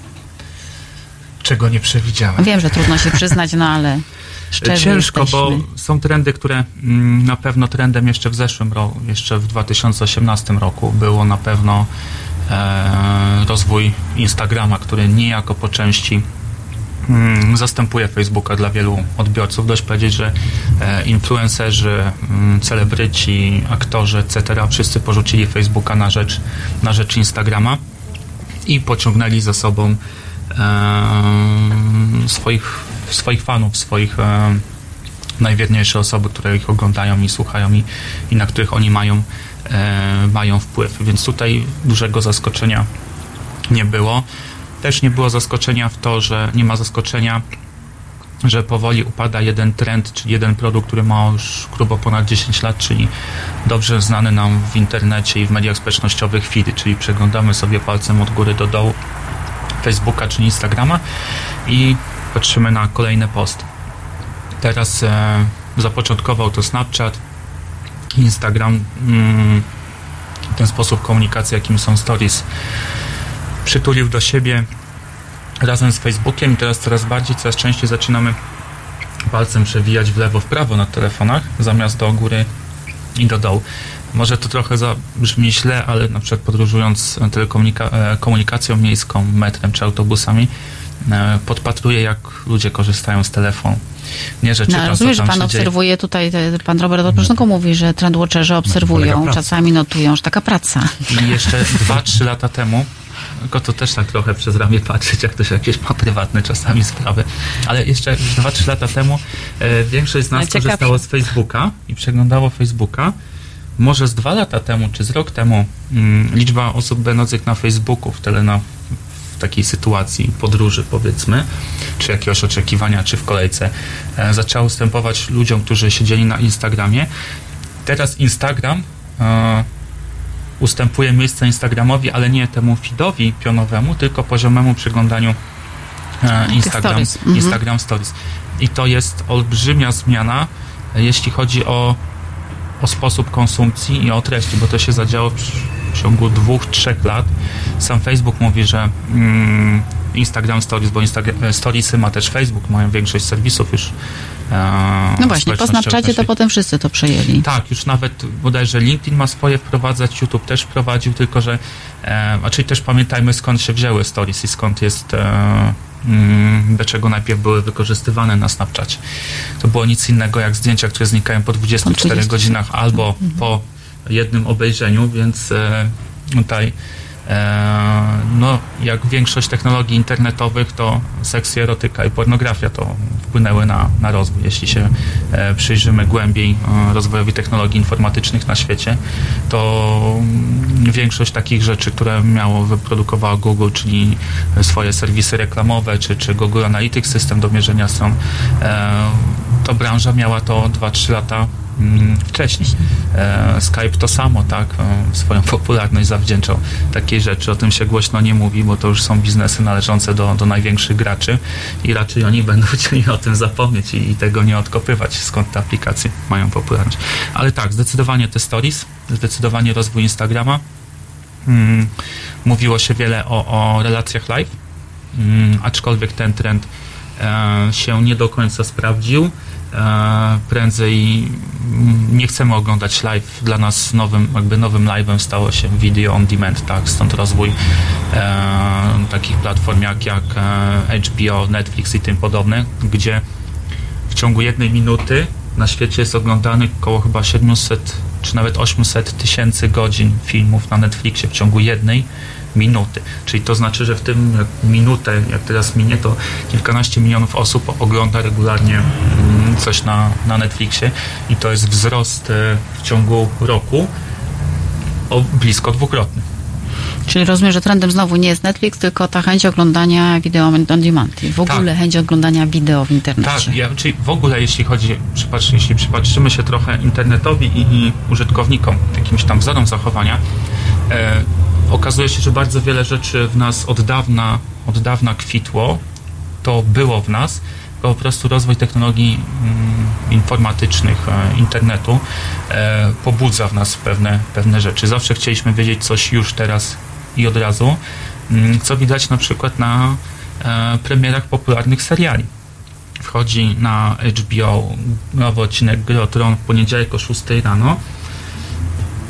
Pół Polski się budzi, pół świata i o 6 rano zapycha serwery i ciężko jest obejrzeć, bo, bo e, idąc do pracy w poniedziałek rano już wiedzą, że będą mieli znajomi, którzy już obejrzeli ten pierwszy odcinek i chcą No, nie mogą być do tyłu. nie mogą Mogą być do tyłu, tyle. chcą Mhm. mieć o czym porozmawiać. To samo teraz było z, e, z produkcją Wiedźmina, gdzie, gdzie wszyscy praktycznie... Święta wszyscy oglądali, Wszyscy w tak, święta w słyszałam. ciągu pierwszego dnia już e, 8 godzin życia stracone na, e, na, na, na obejrzenie Wiedźmina, ponieważ nie chciało się zostać w tyle i gdzieś tutaj jest trochę taki negatywny wpływ, bo pojaw, zaczęła się pojawiać w społeczeństwie e, presja.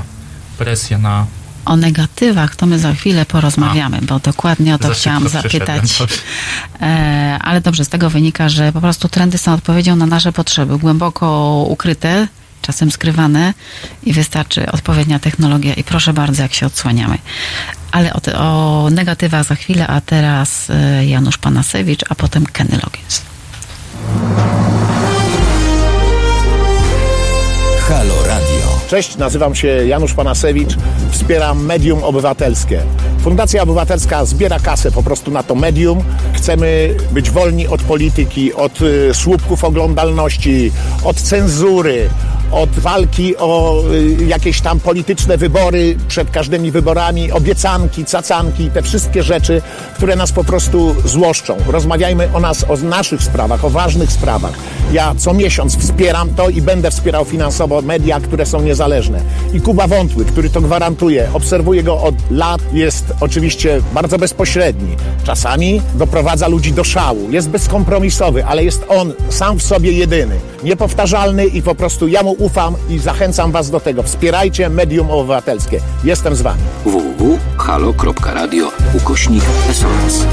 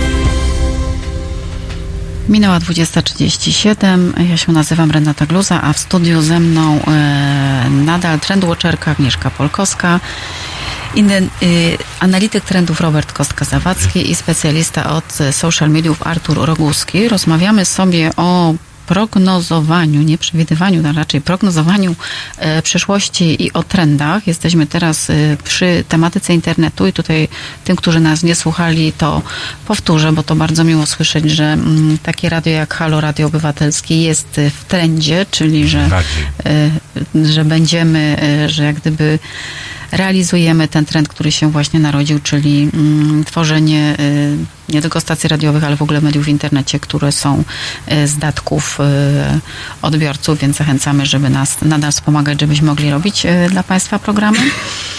Kto nie słuchał od początku, zachęcam do odsłuchiwania programu w podcastach.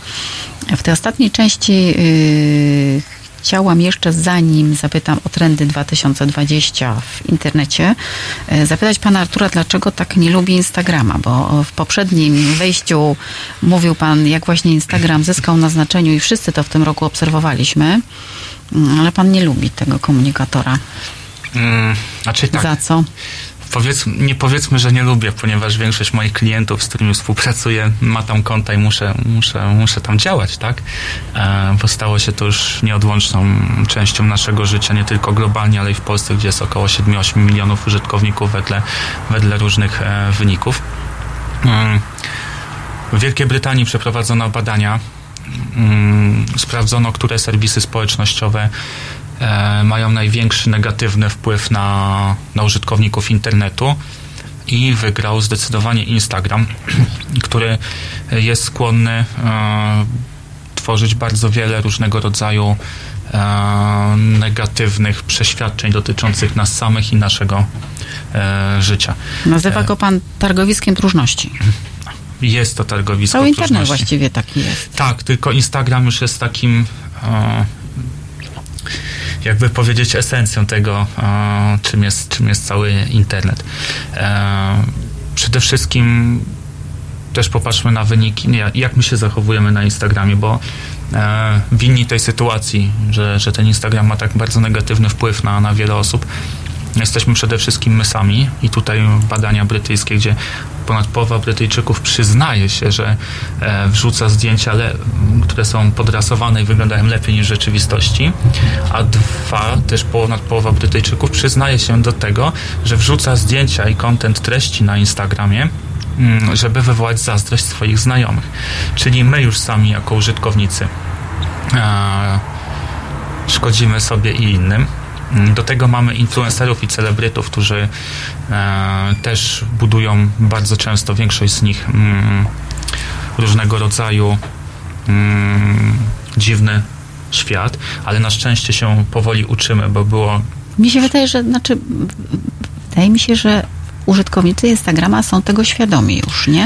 e, Że my chcemy po Świadomi prostu taki są. ładny świat oglądać. Świadomi są, wiesz co, świadomi są osoby, które są z tych starszych pokoleń. Generacja Z, czyli ta urodzona z smartfonem w ręce, o- młodsza niż 1995 rok. Wierzy w to, co widzi. Wierzy w to, co widzi i Nie według wszyscy. badań. Nie wszyscy. Oczywiście zdarzają się wyjątki, to są tylko badania i wiadomo, że, że one mówią o jakiejś tam średniej dla danej grupy, dla danej populacji, ale mm, też te badania mówią, że to pokolenie Z najmocniej ze wszystkich pokoleń, które, które teraz istnieją. E, dla nich świat, sukces, e, to co osiągną ze światem online i to co jest w świecie offline, oni to bardzo mocno ze sobą wiążą i utożsamiają, co jest, co jest bardzo groźne. No tak, na ale to trzecim- jest system, w którym oni się urodzili, który dla nich jest na, naturalny. I to jest taki trend też w ich zachowaniu, prawda? Że Mm. oni, oni to przenoszą na życie Tak. codzienne. Tak. E, i To jest ich po prostu Mhm. życie codzienne, bo my Tak, nadal u, u, uważamy to jako medium. Dla nich to jest po prostu ekosystem, w którym żyją i myślę, że to jest ważna jeszcze taka zmiana perspektywy, że dla nich to nie, nie są dwa osobne światy, tylko te dwa światy się po prostu łączą.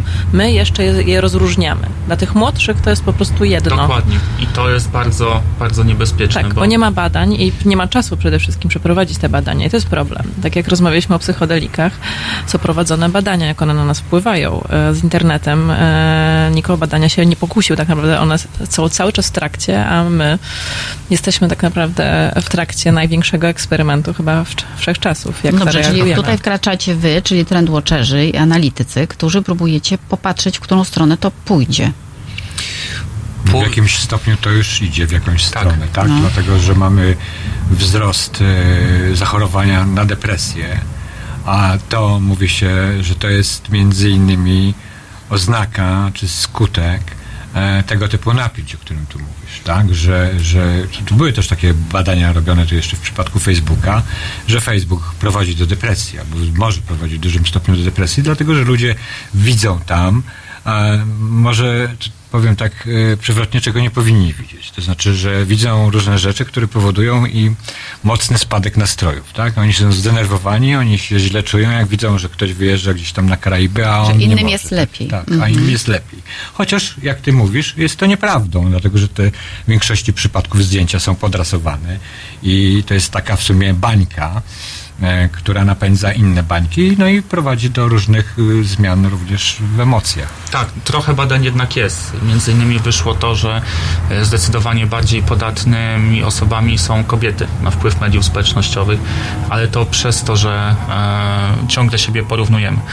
Może nie, nie będzie to zbyt do końca wprawne politycznie, ale wyobraźmy sobie, że dzielimy społeczeństwo względem wyglądu od 1 do 10, każdemu dajemy e, cyferkę. No i wiadomo, że tutaj średnia w cywilizacji będzie około 5,5, między 5 a 6, tak? Będzie najwięcej przedstawicieli właśnie takiego wyglądu. Ale gdy wejdziemy na Instagrama, popatrzymy na, na zdjęcia, chociażby na hashtag beauty, fit, fitness i tym podobnym i będziemy go przeglądać, niestety widzimy, że tam są same osoby, które byśmy ocenili między 8, 9 a 10, tak? Czyli taki top of the mind, który e, jest, stanowi, nie wiem, może 12% społeczeństwa, 10 albo, albo mniej. I w momencie, kiedy właśnie taka młoda osoba 2-3 lata siedzi, czasami po 2-3 godziny na Instagramie i patrzy na te same ósemki, dziewiątki, dziesiątki, dla niej nagle zaczyna to być norma. Ona uważa, że wszyscy tacy są i to bardzo mocno, coraz mocniej zaczyna wypaczać raz e, to, jak spostrzegamy świat rzeczywisty, offline'owy.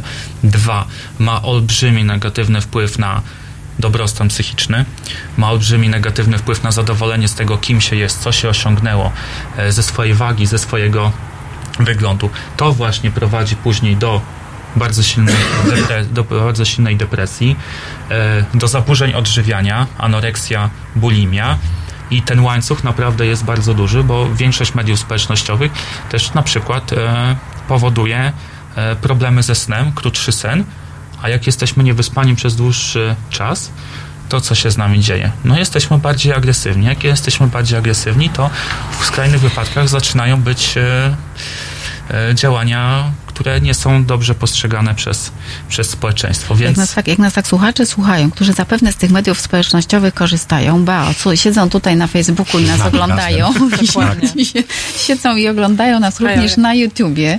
O apkach nie wspomnę, Y, no to naprawdę za chwilę oni dostaną depresję od słuchania Ale- nas, ponieważ nie wierzę, tak, ale że, my że tutaj to... nie że rasujemy to siebie, tak? Nie, rozumiem, nie, nie ale, roz, ale rozumiem, Mówię, że, że jesteśmy tacy... my jesteśmy naturalni i my Tak. mówimy prawdę w przeciwieństwie do Dokładnie. Instagrama i do tego, co on pokazuje, ale rozumiem, że są jakieś też, że są jakieś, do, nie wiem, no, pozytywne trendy Są. z social mediów też. są zdecydowanie. I jakie E, to będą? serwisem, który e, zdecydowanie poprawia jakoś tam mm, jakość naszego życia, dobrostan psychiczny i w pewnym stopniu nas e, rozwija, jest YouTube, który też z tych badań wy, wyszło, że, że jest to w sumie jedyny serwis społecznościowy, który daje nam więcej niż zabiera. Naprawdę? tak, e, ale to dlatego, że chociaż wiadomo, że jeśli spojrzymy na kartę trendujących materiałów wideo każdego dnia na, na rynek polski, nie ma tam bardzo wykwalifikowanego i, i ambitnej treści materiału wideo, ale na YouTubie jest bardzo dużo twórców, takich jak na przykład Historia bez cenzury, Radek Kotarski z Polimatami i tym podobne, którzy mm, pomagają ludziom coś osiągnąć, rozwijać się. Eee, dzięki YouTube'owi bardzo wiele osób, e, którzy, bo tych twórców YouTube'owych już są, są miliony, tak, tych kont, które mają swój posług, tak zwanych mikro, nano influencerów, którzy mm, mają swoją grupę kilkunastu, kilkudziesięciu, czasami maksymalnie kilku tysięcy osób, którzy w jakiś tam sposób siebie spełniają, zaspokajają swoje, swoje potrzeby. E, to wpływa na ich ogólnie poprawę dobrostanu psychicznego i też dzielą się swoim doświadczeniem z innymi osobami, dając im jakiegoś rodzaju nadzieję, wskazówki, jak żyć, jak sobie, jak sobie radzić. Więc tutaj też nie chodzi, bo wiadomo, można mieć, e, gdybyśmy możemy mieć nóż i możemy nóż zgodnie z za, zastosowaniem kroić e, warzywa na obiad, tak? Ale możemy sobie zrobić albo komuś tym nożem krzywdę. Tak samo jest z mediami społecznościowymi. One nie są ani dobre, ani złe. Kwestia jest tego, w jaki sposób już ich używamy. Czy, czy e, dajemy im jakoś e, dajemy sobie w nich e, popłynąć e, i idziemy z nurtem, czy gdzieś potrafimy sobie powiedzieć stop, powiedzieć, że mm, to już jest, jest za dużo i być może powinienem e, spojrzeć Rozumiem, na coś innego. natomiast ponieważ rozmawiamy tutaj o trendach i o prognozowaniu przyszłości, rozumiem, że te media społecznościowe, w nich również po pierwsze można jakąś przyszłość e, przewidzieć oraz, że one również wpływają na trendy poza mediami społecznościowymi. Tak, a czy tutaj przy mediach społecznościowych na pewno te trendy trzeba będzie podzielić, tak jak już, już rozmawiamy, w zależności od, od pokolenia.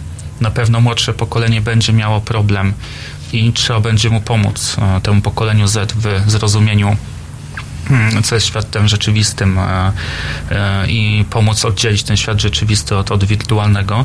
I tutaj niestety trend będzie dosyć, może być dosyć mocno negatywny, wynikający z, z coraz większego uzależnienia, gdzie wielu specjalistów od uzależnień mm, twierdzi, że uzależnienie od mediów społecznościowych jest takie samo albo nawet gorsze niż od jakichś używek typu alkohol czy, czy, czy papierosy. No Właśnie, pan prognozuje, że będzie detoks od y, Tak. social mediów w Detoks na 2020 i Tak. później. Tak, trend Watching.com jako jeden z trendów w ogóle na 2020 rok e, pokazał, że marki będą wspierały ludzi z wypalenia zawodowego i też będziemy troszeczkę, trochę e, jako te pokolenia starsze od pokolenia Z mm, trochę już się wypalimy od mediów społecznościowych, od Czyli- oglądania, od ciągłego komunikacji, od ciągłego bycia online. Tak jak Czyli w trendzie będzie offline. tak, trochę będzie offline, czego dowodem jest to, że e, już ogłosił e, PewDiePie, najbardziej znany influencer, który ma ponad 100 milionów e, subskrybujących na YouTubie, ogłosił, że na pewien czas rozstaje się z YouTubem i od, dwa ty, od, od już ostatnie jego materiały w 2020 nie zamierza nic nagrywać nic publikować. E, przez kilkanaście lat on musiał być ciągle online, musiał nagrywać jeden, dwa materiały wideo, to była jego praca raz dopadło go to wypalenie zawodowe i dwa też gdzieś z tyłu głowy mu siedzi, że on musiał być non-stop dla swoich fanów, dla, dla olbrzymiej rzeszy ludzi z całego świata. E, I może u niego to jest akurat taki drastyczny przypadek, ale, ale nie taki aż nazbyt wyraźny, aczkolwiek e, będzie się to przerzucało na, na nas jako mniejszych użytkowników. I to też jeszcze pokazuje to, że tak jak już wspomniałem, nie korzystamy z Facebooka, nie korzystamy z Instagrama, korzystamy z poszczególnych funkcji tych urządzeń, tak? Mm, I, i będziemy też media społecznościowe i to jest jeden z, z pozytywnych objawów mediów społecznościowych. E, korzystać z nich tylko po to głównie, żeby na przykład spotkać się ze znajomymi, ustalić miejsce, czas, czy znaleźć e, wydarzenia, imprezy, które jakoś tam algorytmy mm, Facebooka czy Instagrama nam podpowiedzą, gdzie znajdziemy ludzi podobnych do nas samych. E, I w ten sposób te media społecznościowe będziemy coraz mocniej wykorzystywać, żeby w jakiś tam sposób poprawiać swoje życie offline'owe poza siecią. Zapowiada pan właściwie rewolucję, bo co zrobią wszyscy ci, którzy dzisiaj spędzają rzeczywiście czas na scrollowaniu i na przewijaniu Facebooka, Instagrama i jako po prostu czynności pewnych, która zajmuje im ciekawostek, dużo dziennie, czasu. dziennie przeciętny Polak na Facebooku skroluje taką odległość jak wysokość kolumny Zygmunta albo większą. O, jeszcze na Facebooku dorzućmy do tego jeszcze e, Instagrama, a w Stanach Zjednoczonych podobne badanie wykazało, że to chyba jest nawet Empire State Building. no tak, oni nie mają pałacu kultury po Nie mają pałacu kultury i ciężko powiedzieć trzy pałace kultury, tak, albo dwa.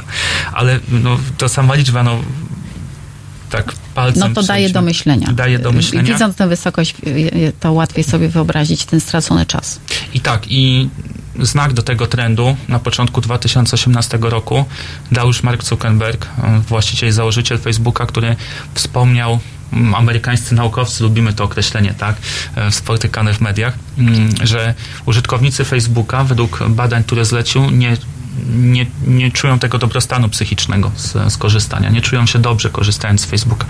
Więc on się skupił na tak zwanych meaningful interactions, czyli takich interakcjach, które są dla nas ważne jako, jako człowieka, jako części mm, jakiejś społeczności, jakiejś grupy, czy to religijnej, czy to politycznej, czy jakichś zainteresowań. I wszystko to, co Facebook robi już od kilku lat, właśnie dąży do, do, e, do tego, żeby e, jak By najmniej osób nas W bankach komunikacyjnych. No właśnie, ja jednak mniejszych. widzę troszkę, że on tu, że troszkę to jest z tym, że też jego Ja biznes takie i polityka pytanie, taka. e, jak, jak uważasz, jak, co się stanie teraz w następnych latach po, po czymś takim jak tej aferze Cambridge Analytica? Tak? No, jak ludzie w ogóle e, obserwując te medium, czy media społecznościowe e, podchodzą do ochrony prywatności? Czy to się coś zmienia, że ludzie, nie wiem, Mhm. ograniczają korzystanie z tych mediów, nie wiem, e, odchodzą? No To dość, dość było wstrząsające, tak?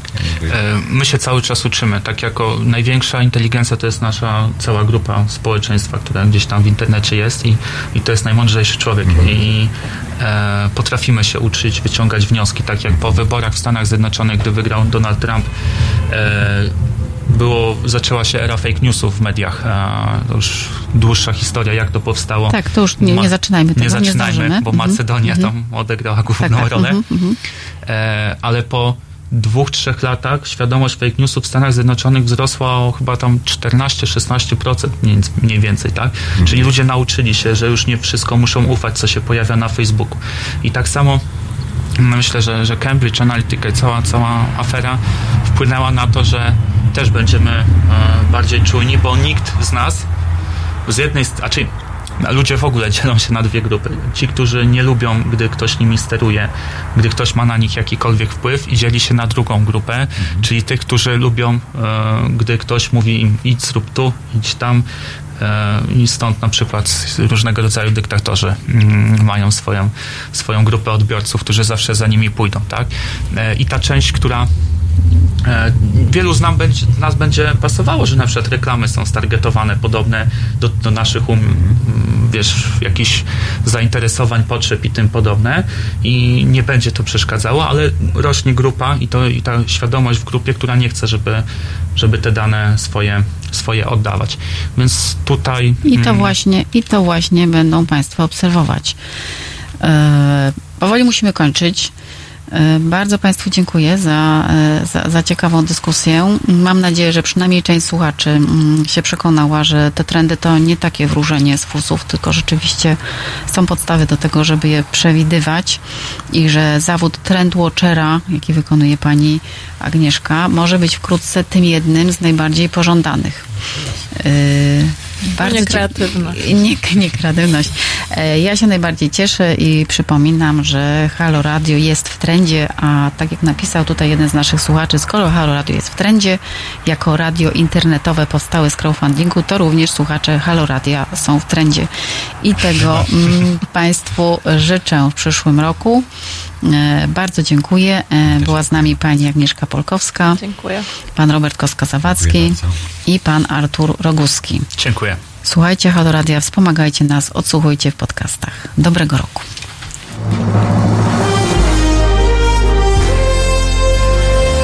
We wtorek O poranku między siódmą a dziesiątą prawdziwy człowiek orkiestra Tomek Końca. Obudzi nawet umarłych. Siódma, dziesiąta. www.halo.radio. Słuchaj na żywo, a potem z podcastów.